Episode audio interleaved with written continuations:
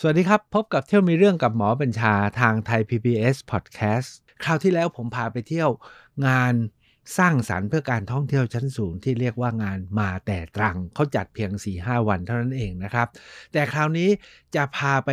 เที่ยวมนตรังกันครับเที่ยวมีเรื่องกับหมอบัญชา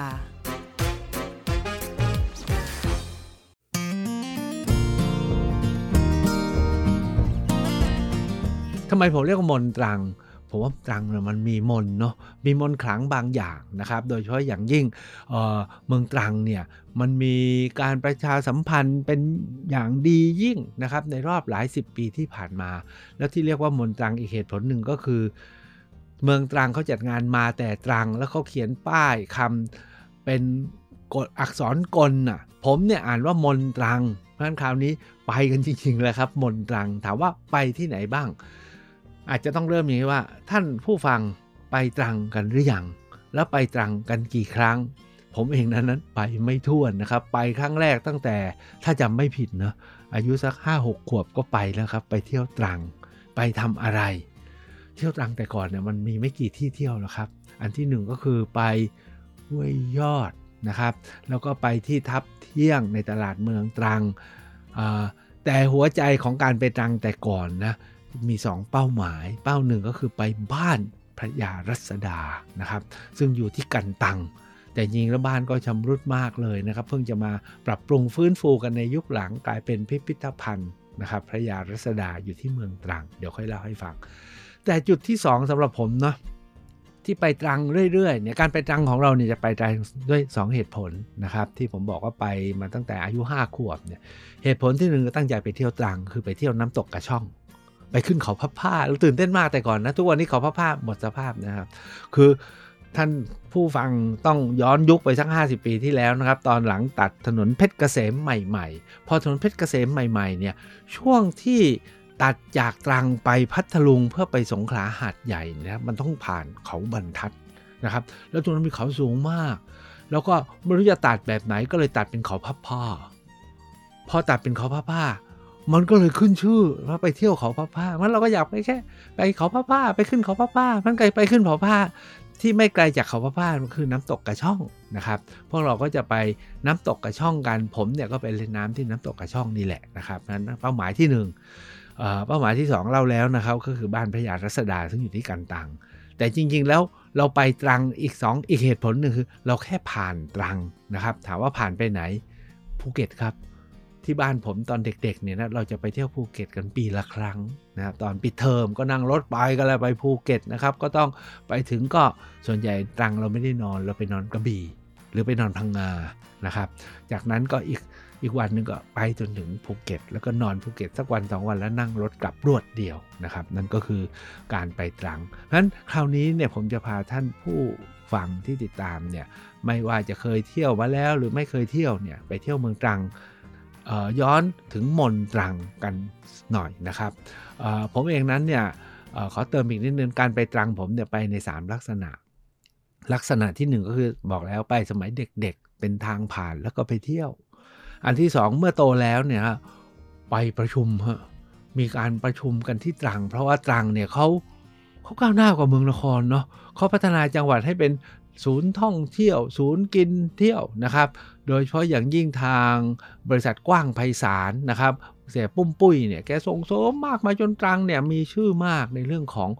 การกินใครๆก็ต้องไปเที่ยวการประชุมต่างๆเกิดขึ้นที่ตรังเยอะมากมีโรงแรมชั้นนำที่เป็นที่ชุมนุมนะครับมีกิจกรรมวิวาใต้สมุทรเนี่ยทำให้ตรังเนี่ยมันมีมนนะครับแล้วการประชุมต่างๆก็ไปกันเต็มไปหมดเลยแล้วมากกว่านั้นเนี่ยเสียปุ้มปุ้ยเก่งๆนะแกจับมือกับช่อง7สีไงถ้าทุกคนจำได้นะครับเพราะว่าการโฆษณาปลากระป๋องของปุ้มปุ้ยใช้ช่อง7สีมันก็เลยจับมือกันและสุดท้ายช่อง7สีมีอะไรเกี่ยวกับตรังช่อง7สีก็เผยแพร่ไปหมดเลยแต่อันที่3เนี่ยผมไปเที่ยวตรังมากก็คือว่าเมื่อปี2547ที่เกิดสึนามิแล้วก็ชายฝั่งอันดามันเสียหายแล้วก็ที่เมืองตรังเนี่ยเขาเป็นศูนย์กลางของ NGO คือองค์กรเอกชนอาสาสมัคร นะที่จะร่วมไม้ร่วมมือกันทำงานเพื่อช่วยเหลือชาวบ้านแล้วเขาก็ตั้งเครือข่ายฟื้นฟูชุมชนชายฝั่งอันดามันเพื่อไปช่วยชาวประมงชายฝั่งที่เสียหายแล้วเครือข่ายเนี่ยผมเป็นประธานฮะก็เลยต้องไปประชุมไปประสานไปกำกับงานไปติดตามงานที่ตรังมากเพราะฉะนั้นผมก็ไปแต่ละครั้งก็ทั้งทางผ่านทั้งไปเที่ยวทั้งไปประชุมทั้งไปติดตามไปทำงานนะครับผมก็แวบเที่ยวตามนิสัยผมถามว่าไปกี่ครั้งนับไม่ถ้วนถามว่าเมืองตรังวันนี้ดีกว่านะครับถ้าจะไปตรังเนี่ยมีที่ไหนมีอะไรและอย่างไรบ้างผมขอแบ่งการไปเที่ยวตรังให้ได้มนกลับมาเนี่ยมีอยู่4เรื่องด้วยกันนะครับเรื่องที่1เนี่ยผมคิดว่าขึ้นชื่อนะเลตรังไปเที่ยวทะเลเมืองตรัง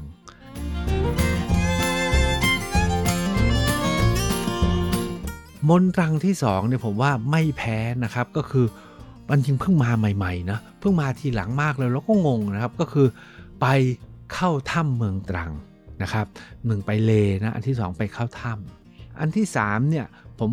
ยกให้นะครับการไปเที่ยวเมืองตรังเนี่ยก็มีคุณค่าและมีความหมายมีมนต์สะกดที่งดงามเป็นพิเศษแล้วอันที่4คือไปเที่ยวอื่นๆในตรังนะครับขอเริ่มที่ไปเที่ยวเลแล้วกันส่วนใหญ่เราไปตรังก็อยากไปเที่ยวทะเลเนาะ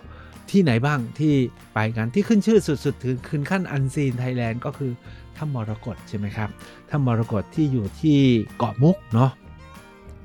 เกาะมุกเนี่ยเป็นเกาะที่ใหญ่มากจริงๆเนี่ยเป็นฐานที่ผมเนี่ยไปช่วยชาวบ้านในการฟื้นฟูชุมชนชายฝั่งอันดามันไปตั้งอู่ซ่อมสร้างเรือที่นั่นตอนไปทำงานผมเนี่ยก่อนหน้านี้ไม่เคยเที่ยวเกาะมุกเลยนะครับตอนไปทำงานก็ทำแต่งานไม่ได้เที่ยวเลยเพิ่งจะได้ไปเที่ยวกันอย่างจริงจังคือไปเกาะมุกแล้วก็นั่งเรือนะครับแล้วก็ไปทุกท่านคงรู้ออกนะครับถ้ำมรกตเนี่ยเขาขึ้นชื่อก็คือว่าไปนั่งเรือแล้วก็ลอดปากถ้ำไม่รู้จะเรียกลอดปากถ้ำเข้าไปข้างในถ้าไปตอนน้ำลงก็เรือเข้าไปได้ถ้าไปตอนน้ำขึ้นมากก็เรือคายักนะฮะเข้าไปไม่ได้นะครับหรือเรืออะไรก็ตามเนี่ยเข้าไม่ได้ต้องใช้วิธีเกาะทุ่นลอยคอกันเข้าไปนะครับทำไมถึงต้องไปที่นี่ทำไมถึงเรียกว่าอันซีนเขาเรียกว่าเป็นอันซีนก็เพราะว่าพอลอยคอหรือลอดปากถ้ำนะครับที่ของเกาะตรงเนี้ยนะฮะเข้าไปเนี่ยพอเข้าไปถึงนะโอ้ยจะเจอเวิ้งอ่าวนะครับที่สวยมากแล้วก็มีหาดทรายอยู่ปลา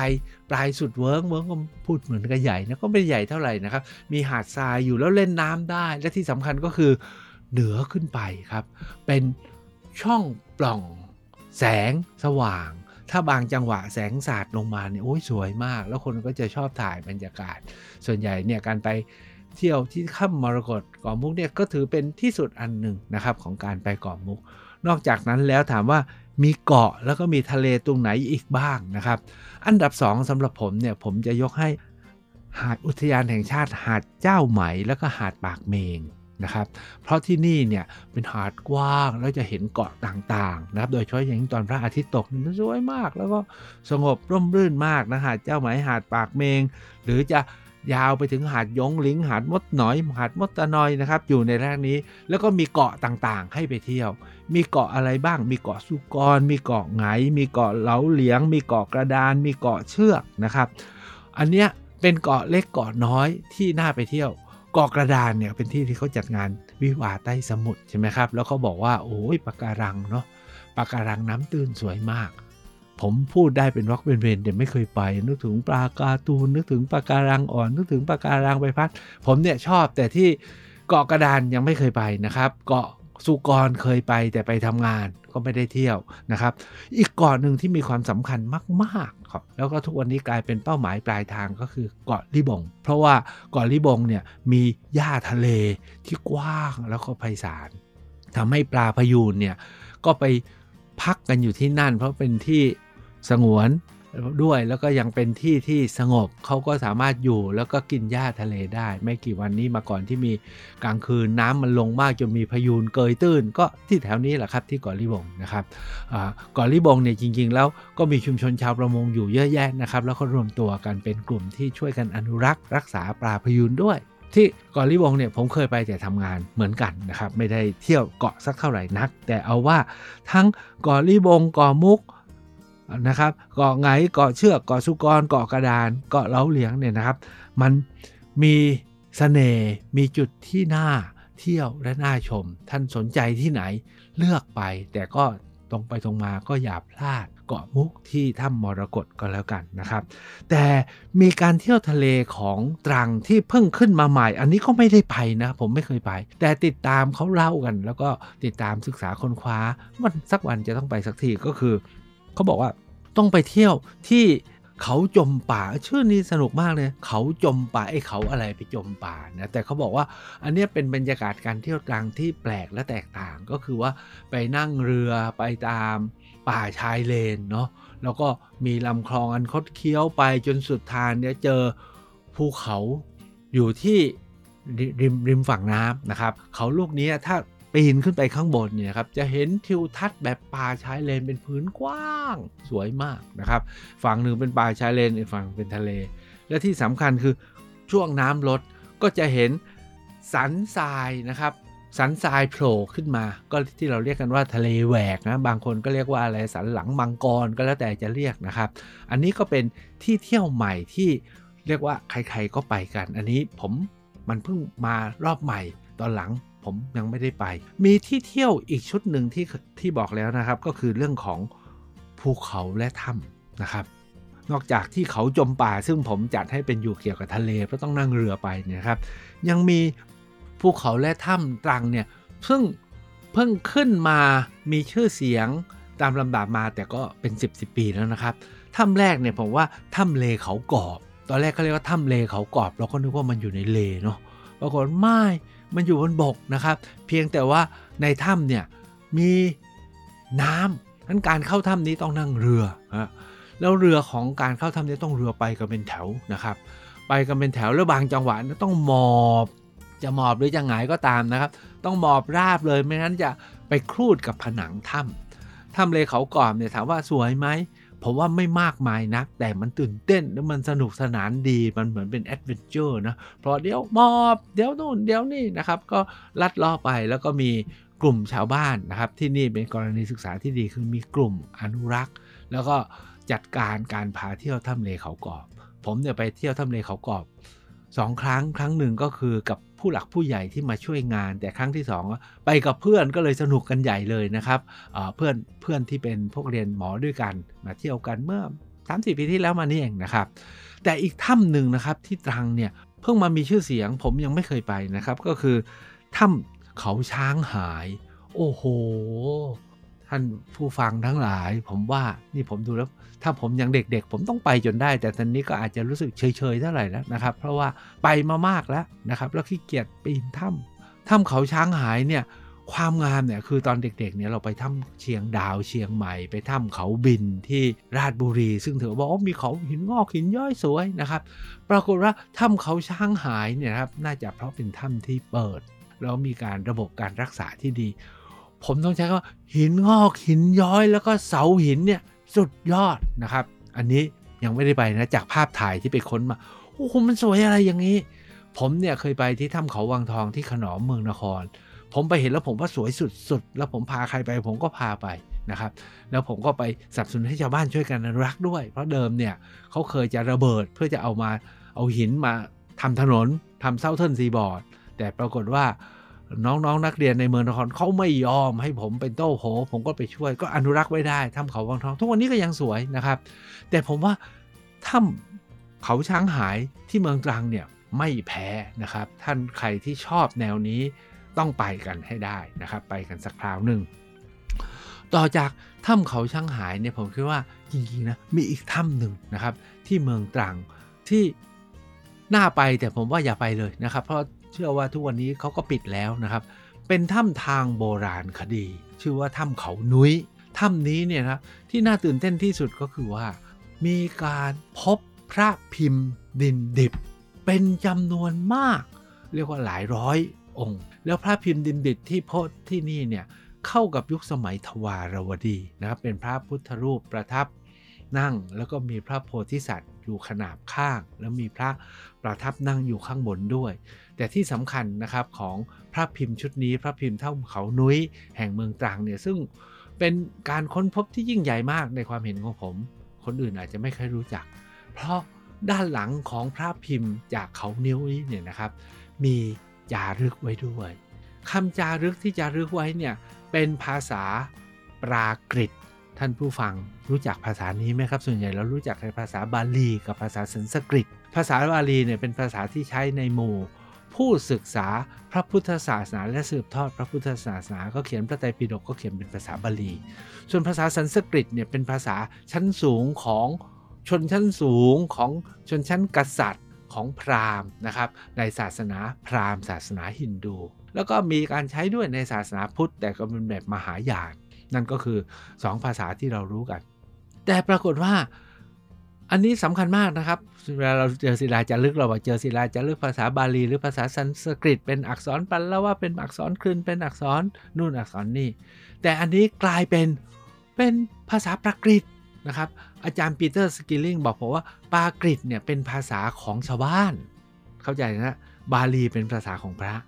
สันสกฤตเป็นภาษาของชนชั้นสูงกษัตริย์พราหมณ์ปรากฤตเป็นภาษาพูดชาวบ้านคือภาษาบ้านๆไม่ใช่เป็นภาษา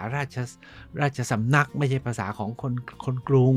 แต่เป็นภาษาชาวบ้านภาษาปรากฤตโอ้มีการพบจารึกภาษาปรากฤต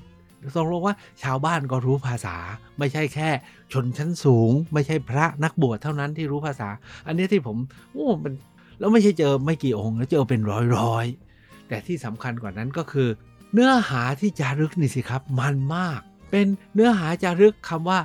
ทุกขะสมุทัยนิโรธแล้วก็มรรคไอ้มรรคนี่แหละครับเป็นยืนยันว่านี่คือปรากฏถ้าเป็นภาษาบาลีก็ต้องมรรคใช่ไหมมาทุกสมุทัยนิโรธมรรคเป็นภาษาปรากฤตและเป็นอักษรพราหมีอักษรพราหมีก็คืออักษรที่เก่าไปกว่าปัลละวะนะครับอักษรรุ่นเก่ากว่าปัลละวะแล้วก็เป็นคาถาคืออริยสัจสี่ในพระพุทธศาสนาโอ้โหแสดงว่าคนที่อยู่ที่ตรังแล้วก็มาสร้างพระพิมพ์แล้วบรรจุไว้ในถ้ำเขานุ้ยเนี่ยนะไม่ธรรมดานะครับไม่ธรรมดาจริงๆเข้าถึงหัวใจพระพุทธศาสนาแล้วมีศิลปะเป็นพระพุทธรูปนะครับแล้วภาษาก็เป็นภาษาเก่าอันนี้ก็เป็นธรรม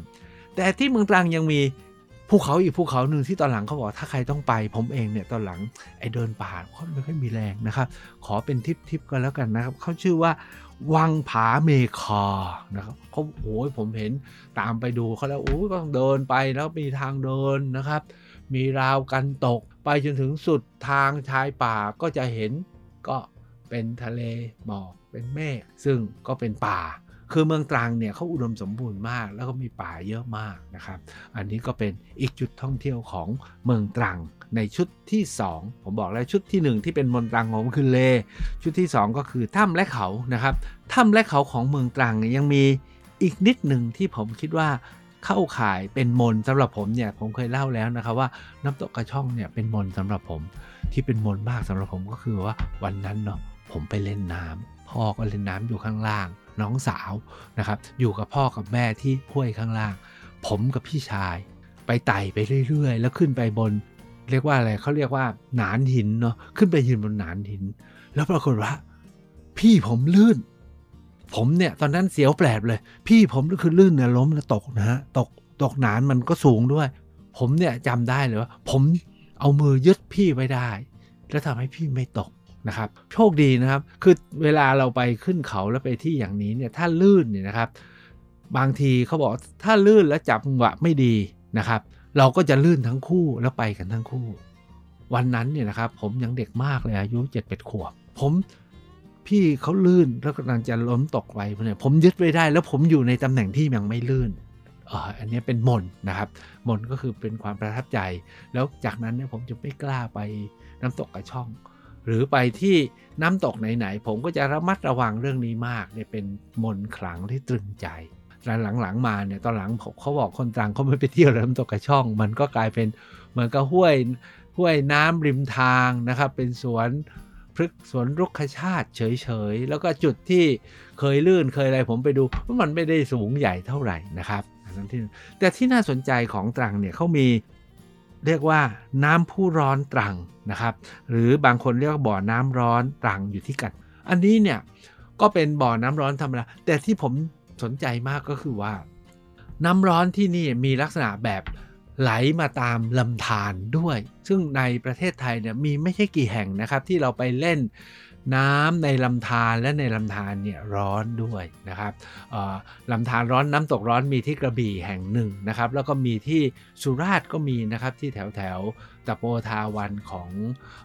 สวนโมกที่ท่านจันโพไปทำไว้แต่ที่น้ำพุร้อนตรังแห่งนี้เนี่ยผมว่าน่าสนใจมากเลยนะครับถ้าเดินไม่ไกลนะสักวันจะไปเพราะว่าผมไปแช่บนไปอาบน้ำตกอ่ะแล้วตรงนู้นเย็นตรงนี้ร้อนมันก็สนุกดีนะครับทำให้นึกถึงตะโปธารามในสมัยโบราณที่พระเจ้าพิมพิสารเวลาไปเฝ้าพระพุทธเจ้าที่เขาคิชกูฏเนี่ยก็จะแวะอาบน้ำร้อนเนี่ยนะครับมีอยู่ครั้งหนึ่งนะอันนี้เล่านิดหนึ่งนะครับในฐานะคอพระมีอยู่ครั้งหนึ่งพระพุทธเจ้าทรงถามพระเจ้าพิมพิสารว่าทำไมมาช้าพระเจ้าพิมพิสารบอกว่ารอราษฎรเขาอาบน้ำนะครับจนไม่ได้อาบน้ำสุดท้ายก็เลยเกิดการปรับจริงนะเกิดการปรับเพื่อกันพื้นที่ให้คนอื่นได้อาบน้ำด้วยอย่างนี้เป็นต้นนะครับนั่นก็คือเรื่องของเขาป่าเขาเมืองตรังซึ่งยังมีมนต์อยู่ส่วนที่3เนี่ยผมว่ามนตรังก็คือเมืองตรังเนี่ยว่ากันว่านะเป็นเมืองที่มีความเก่ายุคช่องแคบแล้วก็มีขนาดใหญ่และสลับซับซ้อนเนี่ยใหญ่มากที่สุดเมืองหนึ่งนะครับของช่องแคบมัลลากาถามว่าที่ใหญ่มากจริงๆทุกเราคิดว่าเมืองมัลลากากับที่เมืองปีนังแต่หลายคนบอกว่าตรังใหญ่กว่านะครับเพียงแต่ว่าที่ตรังเนี่ยไม่ได้อนุรักษ์และรักษากันอย่างเป็นระบบสักเท่าไหร่ก็มีทั้งอาคารแบบนีโอคลาสสิกที่เราเรียกอิเคลติกหรือชิโนยูโรเปียนอยู่จำนวนหนึ่งซึ่งผมกวาดสายตาดูตอนนี้เหลือไม่มากนักแล้วส่วนที่2ก็คือเป็นส่วนอาร์ตเดโคแล้วก็แบบที่3โมเดิร์นเนี่ยแต่เวลาเราไปเดินนะครับจะเห็นความสลับซับซ้อนแล้วก็เห็นบางอาคารที่ยังงามแล้วก็มีมนต์ขลังอยู่แล้วก็เห็นการค่อยๆฟื้นคืนกันมากลับกลับมาให้มีชีวิตใหม่ยิ่งถ้าหากว่าท่านผู้ฟังได้ฟังมาแต่ตรังคราวที่แล้วก็แสดงว่าคนตรังกำลังจะฟื้นเมืองตรังนะเหมือนที่สงขลาเขาฟื้นแล้วที่ภูเก็ตเขาฟื้นแล้วอย่างนี้เป็นต้นนะครับอันนี้ก็คือตัวเมืองตรังนะครับนอกจากตัวเมืองตรังแล้วเนี่ยสำหรับผมเนาะมีอีกพื้นที่หนึ่งที่ไปแล้วก็อยากจะแวะคือบ้านแม่ท่วนนะครับบ้านแม่ท่วนหลีกภัยแต่ก่อนไปก็ไปเจอแม่ท่วนเพราะคุณชวนเนี่ยไปเป็นนักการเมืองใหญ่นะครับแต่ตอนหลังมาก็มีสิทธิ์นะแม่ท่วนขึ้นไปแล้วก็นายกชวนคือก็ไปดูตัวอย่างของบ้านของนักการเมืองคนหนึ่งนะครับซึ่งเป็นบ้านที่สร้างมาแต่ไหนแต่ไรแล้วนะครับตั้งแต่คุณแม่ท่วนและคุณพ่อของคุณชวนและทุกวันนี้ก็ยังรักษาสภาพผมว่ารักษาสภาพเป็นบ้านเก่ากลางเมืองหลังหนึ่งนะครับหรือถ้าหากจะว่างก็ไปที่ร้านสิริบันนะครับของพี่จิรนันท์พิษปรีชานะครับร้านขายเครื่องเขียนก็รักษาไว้ดีนะครับโอ้บ้านร้านนี้เนี่ยเขาได้รับรางวัลอาคารสถาปัตย์ดีเด่นของสมาคมสถาปนิกสยามด้วยนะครับนอกจากนี้แล้วหลายคนบอกต้องไปแวะดูหอนาคาหน่อยเพราะหอนาคาเมืองตรังเนี่ยก็เป็นแลนด์มาร์คสำคัญแต่สำหรับผมแล้วเนี่ยอีกมนต์หนึ่งที่ผมคิดว่าอยากชวนให้ไปผมเคยไปประชุมสัมมนาบ้างไปบรรยายอะไรบ้างที่นั่นเนี่ยก็คือที่สวนพฤกษศาสตร์ทุ่งค่ายสวนพฤกษศาสตร์ทุ่งค่ายเนี่ยจริงๆแล้วเนี่ยผมว่าแต่ละเมืองเนี่ยถ้ามีสวนพฤกษศาสตร์ไว้เนี่ยก็จะมีความหมายเนาะเป็นทั้งรุกขชาติแต่พอเป็นรุกขชาติก็เป็นสวนป่าสวนต้นไม้แต่ถ้าเป็นสวนพฤกษศาสตร์เนี่ยจะมีการศึกษาพันไม้นะครับมีการอนุรักษ์พันไม้ด้วยที่สวนพฤกษศาสตร์ทุ่งค่ายเนี่ยก็เกิดขึ้นได้เพราะนายกชวนเนี่ยท่านนิยมธรรมชาติก็เลยผลักดันจนเกิดเป็นสวนพฤกษศาสตร์ทุ่งค่ายที่สวนพฤกษศาสตร์ทุ่งค่ายเนี่ยก็มีทางเดินเรียกว่าทรีท็อปเนาะทางเดินชมยอดไม้ซึ่งผมว่าการที่เราได้ไปเดินเนี่ยมันก็จะให้ความรู้สึกอีกอย่างหนึ่งนะครับนอกเหนือจากเราอยู่แต่โคนไม้แล้วก็มองแต่ต้นไม้เป็นแค่ไม้นี้มีเนื้อไม้ให้เรากี่คิวเอามาทำอะไรได้บ้างแต่พอไป เดินบนพุ่มไม้เนี่ยจะนึกถึงชีวิตที่อยู่ในพุ่มไม้นะครับมีสัตว์มีอะไรต่ออะไรแล้วเสมือนว่าเราก็ไปอยู่ในนั้นด้วยก็ไปเข้าใจระบบนิเวศที่มากกว่าแค่ใต้ต้นไม้นะครับท้ายสุดก่อนที่จะจบเนี่ยฮะมนตรังเนี่ยผมคิดว่าบ้านพระยารัศดาที่กันตังเนี่ยก็มี 2-3 อย่างเนาะที่น่าเที่ยวนะครับไม่ว่าจะที่บ้านพระยารัศดาที่กันตังนะครับก็เอาว่าพระยารัศดาเนี่ยจริงๆแล้วท่านทำอะไรไว้เยอะมากนะครับให้กับประเทศไทยรวมทั้งให้กับคนไทยจำนวนมากพวกเราทราบไหมตอนเปลี่ยนแปลงการปกครองหรือมีการเปลี่ยนแปลงใหญ่เนี่ยสมเด็จกรมพระยาดำรงราชานุภาพแล้วก็หรือแม้กระทั่งตอนเปลี่ยนแปลงแล้วเกิดการเปลี่ยนแปลงปฏิวัติกันเปลี่ยนแปลงแล้วก็ฝ่ายการเมืองก็เปลี่ยนกันอีกเช่นพระยามโนปกรณ์นิติธาดาเนี่ยก็อยู่ไม่ได้นะครับก็ต้องอพยพลี้ภัยก็ไปอยู่ที่ปีนังกันทั้งนั้นเลยนะครับโดยตระกูลท่านคอซิมบีตระกูลนรนองเนี่ยเทคแคร์ท่านเหล่านี้จัดบ้านให้อยู่แล้วก็ดูแลให้ในภาวะเป็นผู้ลี้ภัยโอ้ท่านจึงมีคุณูปการกับประเทศไทยและสังคมไทยมากเรือนของท่านเนี่ยเขาเรียกเป็นราชวงศ์ตระกูลคอนะราชวงศ์คออยู่ในปีนังมีความมั่งคั่งมีอะไรต่ออะไรมีเรือนจำนวนมากเฉพาะที่ตรังเนี่ยเราไปแล้วเราคิดว่าคงจะพิโจโอ้เจอเรือนขนาดใหญ่ไม่ใช่นะก็เป็นเรือนไม้ที่พระยารัศดาเคยใช้เคยอยู่แล้วตอนหลังทางตระกูลนรนองก็มาบูรณะไว้นะครับก็เป็นเรือนไม้ธรรมดาก็จะเห็นว่าคนเหล่านี้ที่สร้างคุณูปการไว้ให้กับบ้านเมืองของเราเนี่ยท่านก็อยู่กันแบบนี้เหมือนกันนะครับที่กันตังยังมีอีกอย่างหนึ่งที่งดงามแล้วใครๆไปก็จะไปเที่ยวคือสถานีรถไฟกันตังแล้วตอนนี้ทราบว่าทางการรถไฟแห่งประเทศไทยกำลังจะฟื้นฟูเส้นทางรถไฟสายอันดามันเนาะจากนครไปกันตังเขาเรียกว่าเส้นทางจากอันดามันมาอ่าวไทยก็คือจะเริ่มที่สถานีนครหลังบ้านผมเนี่ยนะครับไปจบที่สถานีกันตังที่ริมฝั่งอันดามันเพราะเดิมเนี่ยเส้นทางนี้เป็นเส้นทางขนส่งสำคัญนะครับไม่ว่าจะเกี่ยวกับเรื่องยางพาราไม่ว่าจะเกี่ยวเรื่องข้าวสารไม่ว่าจะเรื่องแร่แล้วลึกไปกว่านั้นก่อนจะมีทางรถไฟเนี่ยเส้นทางนี้นะครับยังเป็นเส้นทางส่งช้างหรือเป็นฐานทัพเรือยิ่งใหญ่ของไทยโดยเฉพาะอย่างยิ่งแม่ทัพใหญ่ก็คือเจ้าพระยานครน้อยนี่เองอันนี้ก็พอไปแล้วก็ได้ย้อนระลึกถึงสิ่งต่างๆท้ายสุดที่เมืองตรังมีสิ่งอัศจรรย์อันหนึ่งเกิดขึ้นนะครับต้องไปสักครั้งหนึ่งผมก็ยังไม่ได้ไปเหมือนกันเมืองตรังเนี่ยเขามีไม้ชนิดหนึ่งนะครับเป็นไม้ป่าเรียกว่าไม้หอมเนื้อไม้เนี่ยหอมมากเรียกว่าไม้จวงหอมแต่ถ้าว่าทางกรุงเทพทางหลวงก็เรียกว่าไม้เทพทาโร่ปรากฏว่ามีคนตรังกลุ่มหนึ่งนะครับบอกว่าไอ้ไม้เนี่ยถูกเอาไปใช้หมดแล้วเหลือแต่รากตอนหลังก็เลยขุดรากออกมานะครับขุดรากที่อยู่ในป่าเพราะตอนนั้นเขาปลูกสวนยางเขาก็โค่นป่าแล้วก็ปลูกสวนยางไม้ก็ไม่เหลือสุดท้ายก็เหลือแต่รากปรากฏว่ามีคนตรังหลายคนนะครับท่านนี้เนี่ยเป็นครูตัดสินใจเอาไม้เทพทาโร่รากไม้ที่ยังเหลืออยู่เนี่ยขึ้นมาแล้วมาแกะเป็นนู่นเป็นนี่นะครับแกะเป็นเรียกว่าประติมากรรมเป็นเอาว่าเป็นแจกันเป็นจอกเป็นแก้วตอนหลังก็เมืองตรังเขาบอกว่าปลาพยูนเป็นสัญลักษณ์ก็แปะเป็นปลาพยูนตัวเล็กตัวใหญ่ล่าสุดมีคุณครูคนหนึ่งแกของขึ้นแกเก็บรากมานะครับจำนวนมากแล้วก็เอารากเนี่ยมาต่อเป็นมังกรเขาเรียกว่าวังเทพทาโร่ท่านลองค้นดูนะครับวังเทพทาโร่เอารากไม้เทพทาโร่ไม้จวงหอมซึ่งเนื้อมันหอมเนี่ยมาเรียงกันเป็นมังกรตัวโบโลแล้วแกทำรหัสไว้ด้วยนะมังกรตัวนี้ทำมาจากรากไม้เทพทาโร่เท่านั้นต้นมังกรตัวนี้ทำมาจากไม้เทพทาโร่เท่านั้นต้นมันเลยดูอลังการและงดงามมากไม้เทพทาโร่เนี่ยก็จะเป็นหัวใจเป็นสัญลักษณ์หนึ่งของเมืองตรังด้วยทั้งหมดนี้แหละครับที่ผมถือว่าเป็นมนตรังไปแล้วก็เที่ยวแล้วจะจดจำส่วนที่กินที่ตรังไม่ได้เล่านะครับไปค้นเอาเองแล้วกันแล้วหาที่กินเอาเองครับวันนี้พอเท่านี้แหละครับเหนื่อยแล้วครับสวัสดีครับเที่ยวมีเรื่องกับหมอบัญชา